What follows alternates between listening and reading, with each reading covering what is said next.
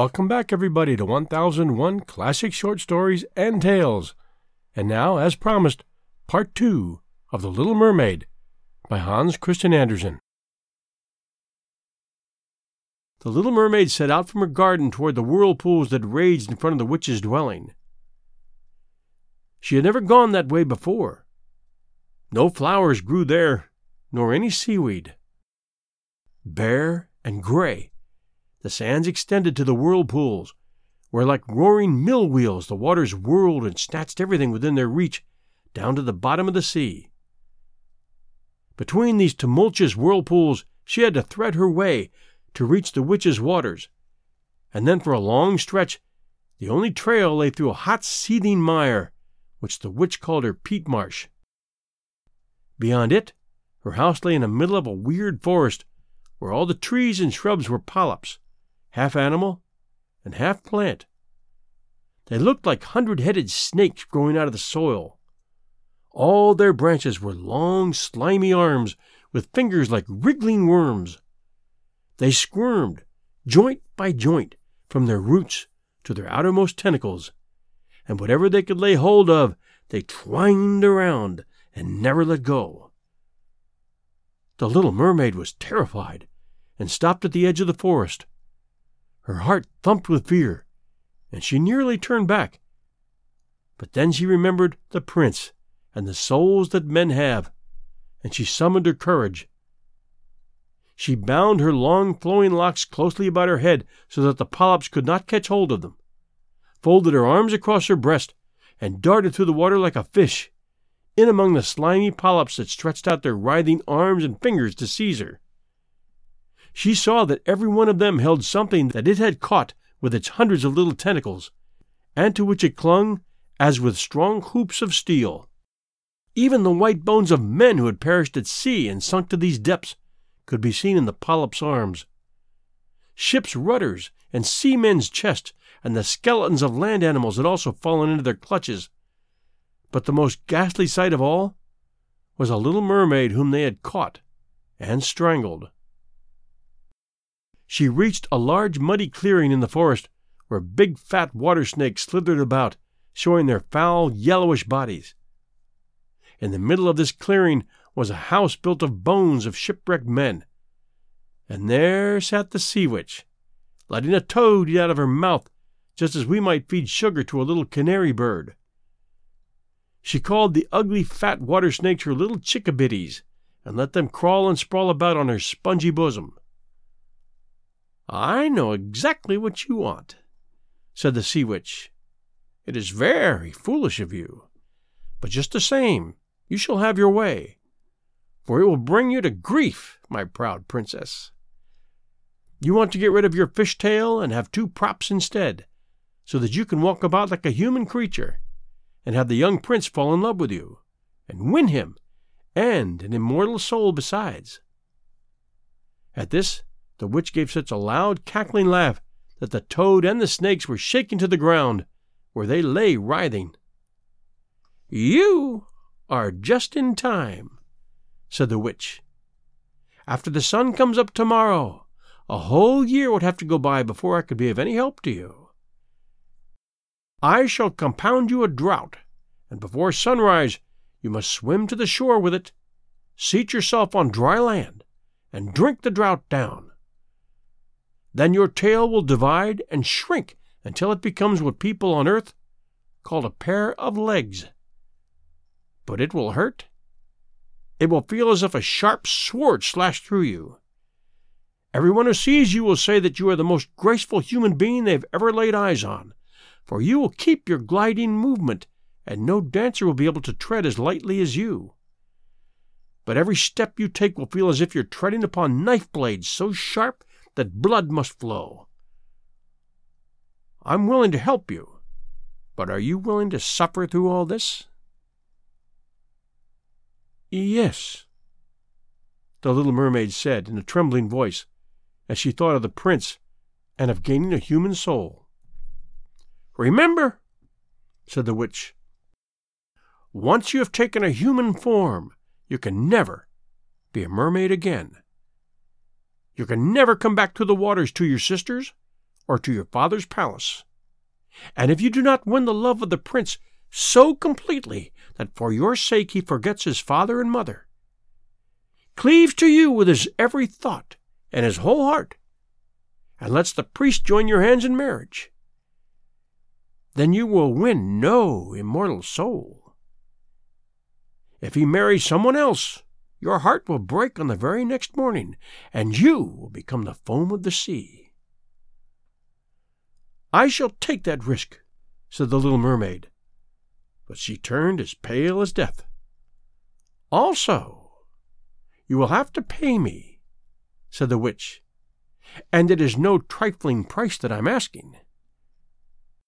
You have the sweetest voice of anyone down here at the bottom of the sea, and while I don't doubt that you would like to captivate the prince with it, you must give this voice to me. I will take the very best thing that you have in return for my sovereign draught.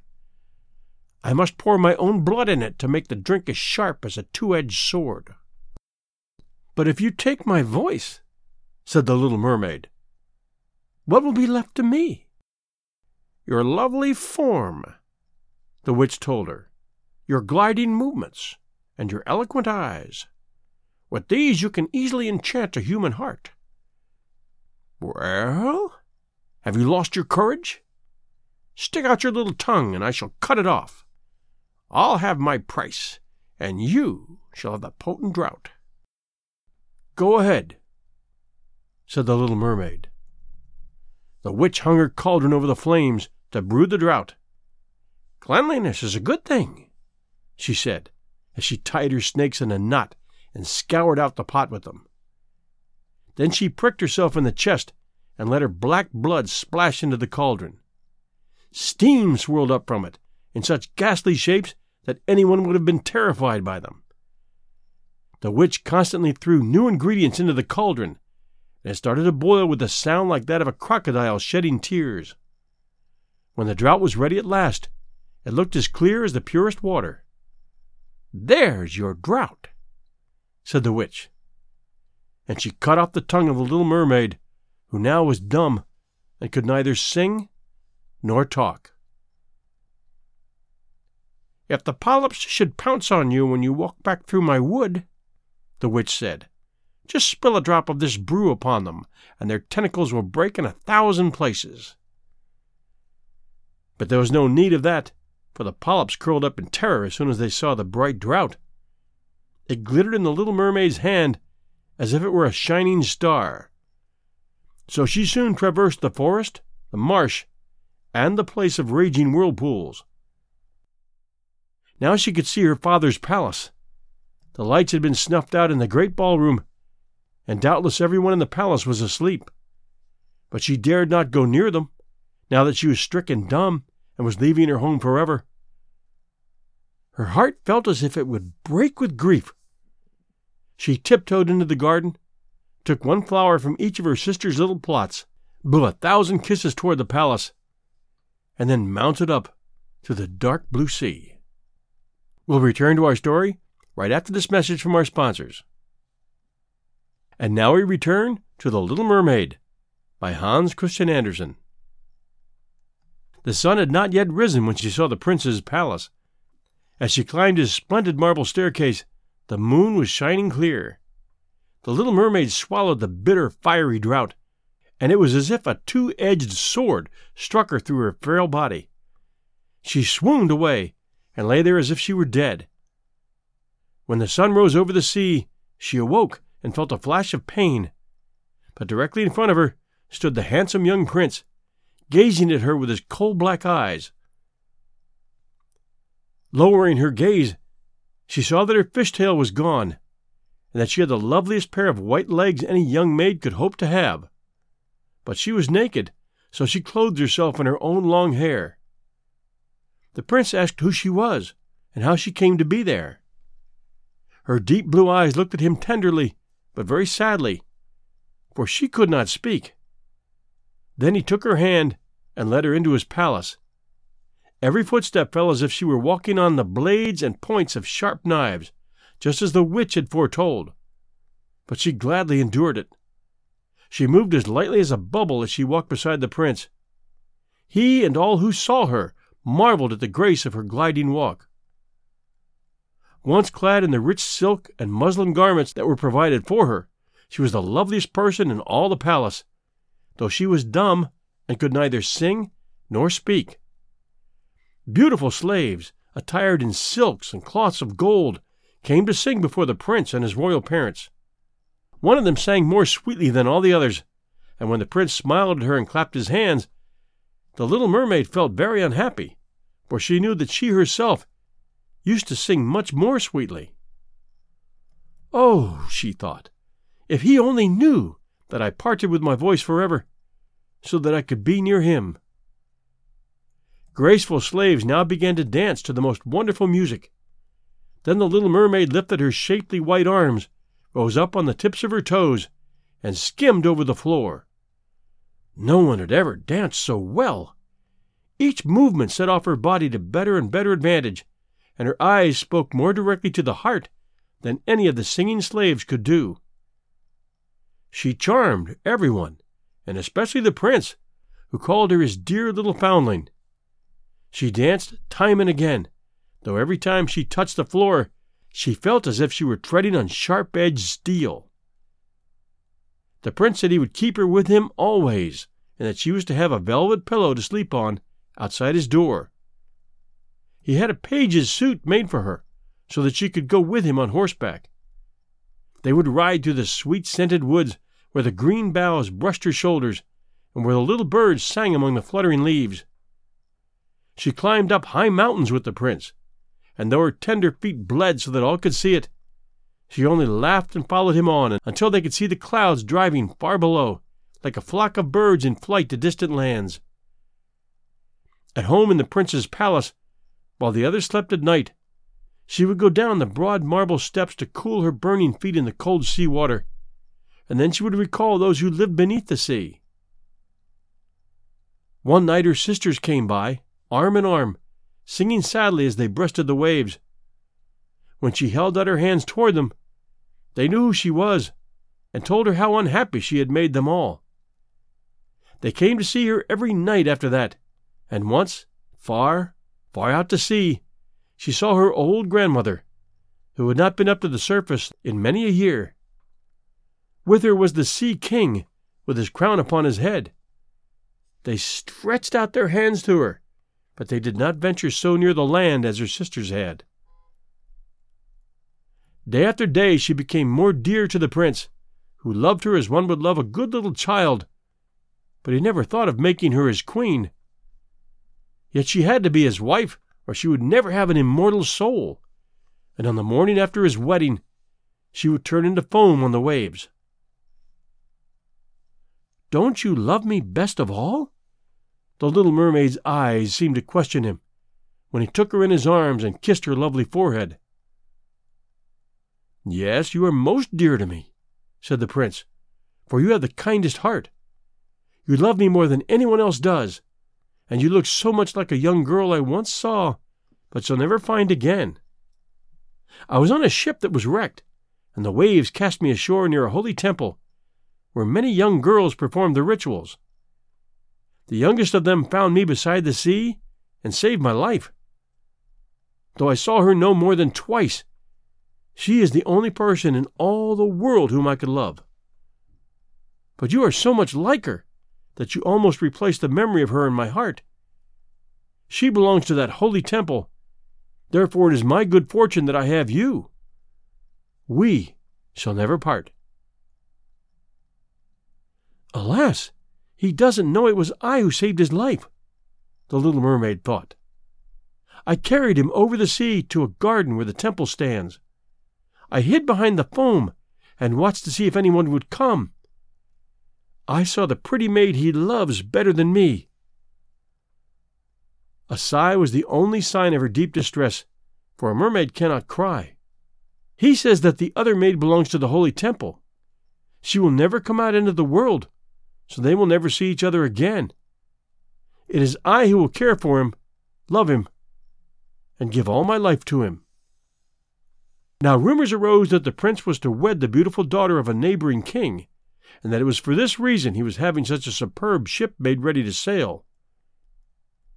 The rumor ran that the prince's real interest in visiting the neighboring kingdom was to see the king's daughter, and that he was to travel with a lordly retinue. The little mermaid shook her head and smiled, for she knew the prince's thoughts far better than anyone else did. I am forced to make this journey, he told her. I must visit the beautiful princess, for this is my parents' wish. But they would not have me bring her home as my bride against my own will, and I can never love her. She does not resemble the lovely maid in the temple as you do, and if I were to choose a bride, I would sooner choose you, my dear mute foundling with those telling eyes of yours. And he kissed her on the mouth, fingered her long hair, and laid his head against her heart, so that she came to dream of mortal happiness and an immortal soul. I trust you aren't afraid of the sea, my silent child, he said, as they went on board the magnificent vessel that was to carry them to the land of the neighboring king. And he told her stories of storms, of ships becalmed, of strange deep sea fish, and of the wonders that divers have seen. She smiled at such stories, for no one knew about the bottom of the sea as well as she did. In the clear moonlight, when everyone except the man at the helm was asleep. She sat on the side of the ship gazing down to the transparent water, and fancied she could catch glimpses of her father's palace. On the topmost tower stood her old grandmother, wearing her silver crown and looking up at the keel of the ship to the rushing waves. Then her sisters rose to the surface, looked at her sadly, and wrung their white hands. She smiled and waved, trying to let them know that all went well and that she was happy. But along came the cabin boy, and her sisters dived out of sight so quickly that the boy supposed the flash of white he had seen was merely foam on the sea. Next morning the ship came into the harbor of the neighboring king's glorious city. All the church bells chimed, and trumpets were sounded from all the high towers, while the soldiers lined up with flying banners and glittering bayonets. Every day had a new festivity, as one ball or levee followed another, but the princess was still to appear. They said she was being brought up in some faraway sacred temple, where she was learning every royal virtue. And finally, at last, she did arrive. The little mermaid was curious to see how beautiful this princess was, and she had to grant that a more exquisite figure she had never seen. The princess's skin was clear and fair, and behind the long dark lashes her deep blue eyes were smiling and devoted. It was you! the prince cried. You are the one who saved me when I lay like a dead man beside the sea. He clasped the blushing bride of his choice in his arms. Oh, I am happier than a man should be, he told his little mermaid. My fondest dream, that which I never dared to hope, has come true. You will share in my great joy, for you love me more than anyone does.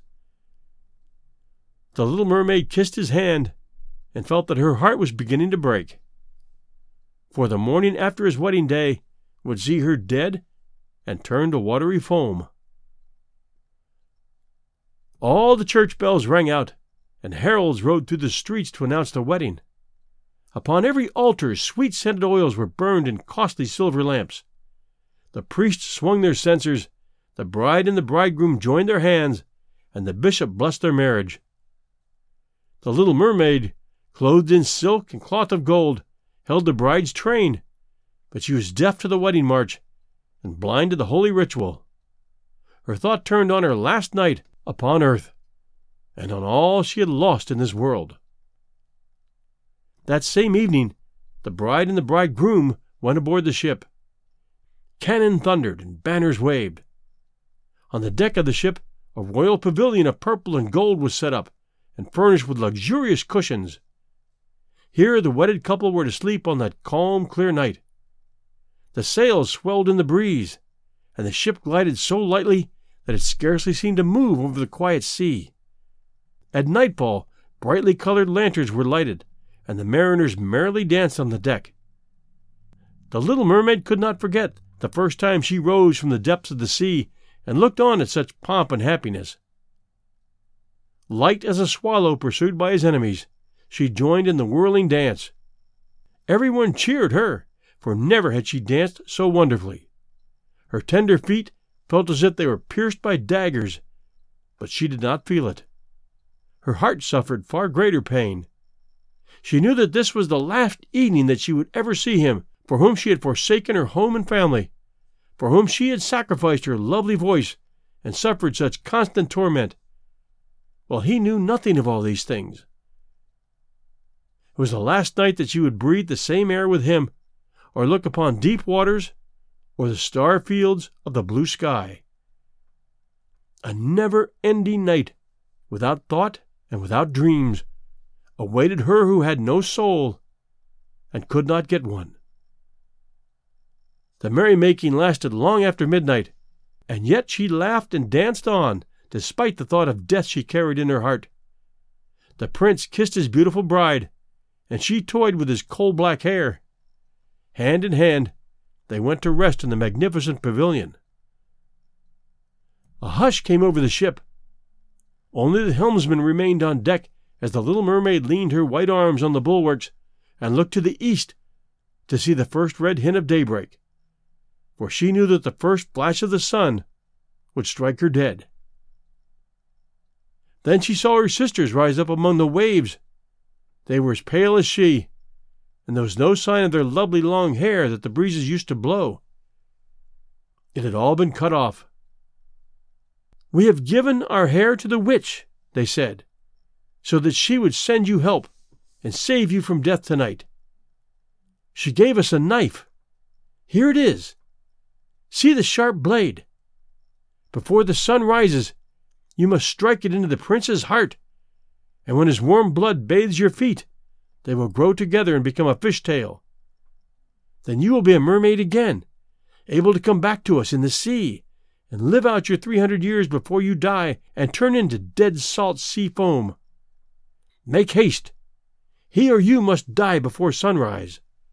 Our old grandmother is so grief stricken that her white hair is falling fast, just as ours did under the witch's scissors. Kill the prince and come back to us. Hurry! Hurry! See that red glow in the heavens? In a few minutes the sun will rise, and you must die. So saying, they gave a strange deep sigh and sank beneath the waves. The little mermaid parted the purple curtains of the tent and saw the beautiful bride asleep with her head on the prince's breast. The mermaid bent down and kissed his shapely forehead. She looked at the sky, fast reddening for the break of day. She looked at the sharp knife and again turned her eyes toward the prince, who in his sleep murmured the name of his bride.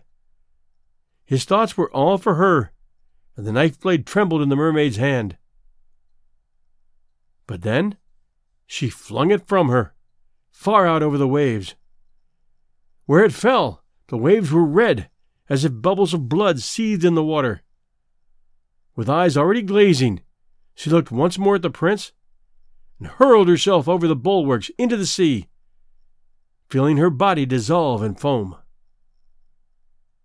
The sun rose up from the waters. Its beams fell, warm and kindly, upon the chill sea foam and the little mermaid did not feel the hand of death. In the bright sunlight overhead, she saw hundreds of fair, ethereal beings. They were so transparent that through them she could see the ship's white sails and the red clouds in the sky. Their voices were sheer music, but so spirit like that no human ear could detect the sound, just as no eye on earth could see their forms. Without wings, they floated as light as the air itself the little mermaid discovered that she was shaped like them, and that she was gradually rising up out of the foam. Who are you, toward whom I rise? she asked, and her voice sounded like those above her, so spiritual that no music on earth could match it. We are the daughters of the air, they answered. A mermaid has no immortal soul, and can never get one unless she wins the love of a human being. Her eternal life must depend upon a power outside herself. The daughters of the air do not have an immortal soul either, but they can earn one by their good deeds. We fly to the south, where the hot poisonous air kills human beings unless we bring cool breezes. We carry the scent of flowers through the air, bringing freshness and healing balm wherever we go. When for 300 years we have tried to do all the good that we can, we're given an immortal soul and a share in mankind's eternal bliss. You, poor little mermaid, have tried with your whole heart to do this too. Your suffering and your loyalty have raised you up into the realm of airy spirits, and now in the course of 300 years, you may earn by your good deeds a soul that will never die. The little mermaid lifted her clear, bright eyes toward God's sun, and for the first time her eyes were wet with tears. On board the ship, all was astir and lively again. She saw the prince and his fair bride in search of her. Then they gazed sadly into the seething foam, as if they knew she had hurled herself into the waves. Unseen by them, she kissed the bride's forehead, smiled upon the prince, and rose up with the other daughters of the air to the rose red clouds that sailed on high. This is the way that we shall rise to the kingdom of God after 300 years have passed. We may get there even sooner, one spirit whispered. Unseen, we fly into the homes of men, where there are children, and for every day on which we find a good child who pleases his parents and deserves their love, God shortens our days of trial. The child does not know when we float through his room, but when we smile at him in approval, one year is taken from our three hundred. But if we see a naughty, mischievous child, we must shed tears of sorrow, and each tear adds a day to the time of our trial. Thanks for joining us for this wonderful tale by Hans Christian Andersen, which has quite a different ending than the Disney movie, if you've never heard the original story before. Everybody, stay safe, and we'll be back Sunday night at 8 p.m. with a brand new episode. Until then, everyone stay safe, and we'll be back soon.